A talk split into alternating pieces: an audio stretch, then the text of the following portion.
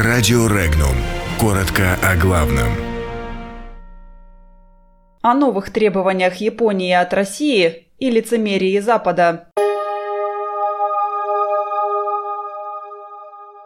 Посол Белоруссии в Литве попрощался с врагом белорусской АЭС. Япония требует от России военные компенсации. В Венгрии назвали критику Москвы странами Запада лицемерием.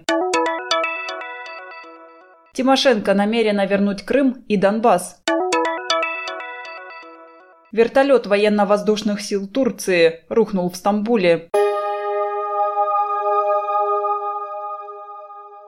В Вильнюсе состоялась встреча завершившего свои полномочия посла Белоруссии в Литве Александра Короля с главой МИД Литвы Линасом Ленкавичусом. В ходе беседы, прошедшей в благожелательной атмосфере, стороны констатировали заинтересованность в дальнейшем выстраивании долговременных, добрососедских и взаимовыгодных отношений, отмечает диппредставительство Белоруссии – Отметим, что Литва, в лице в том числе Лина Саленкевичуса, является главным критиком проекта белорусской АЭС.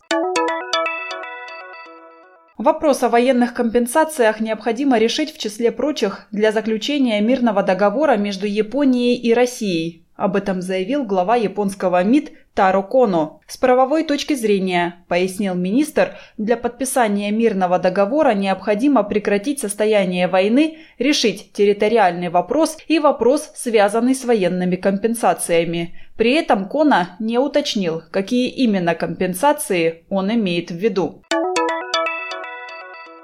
Критика российско-венгерского сотрудничества является большим лицемерием со стороны западных стран. Об этом заявил министр иностранных дел Венгрии Петер Сиярта на переговорах с госсекретарем США Майком Помпео. Отмечается, что в ходе совместной пресс-конференции госсекретарь Соединенных Штатов призвал сделать все возможное, чтобы не позволить России создать раздор между союзниками по НАТО.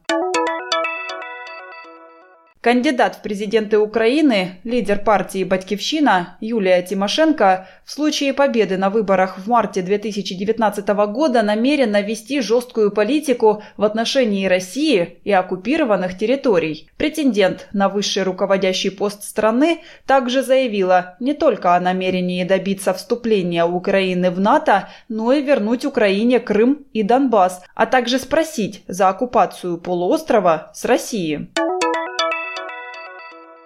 Стамбуле разбился военный вертолет турецких военно-воздушных сил. По предварительным данным, вертолет разбился, совершая вынужденную посадку в промышленной зоне. Сообщается как минимум об одном раненом военнослужащем.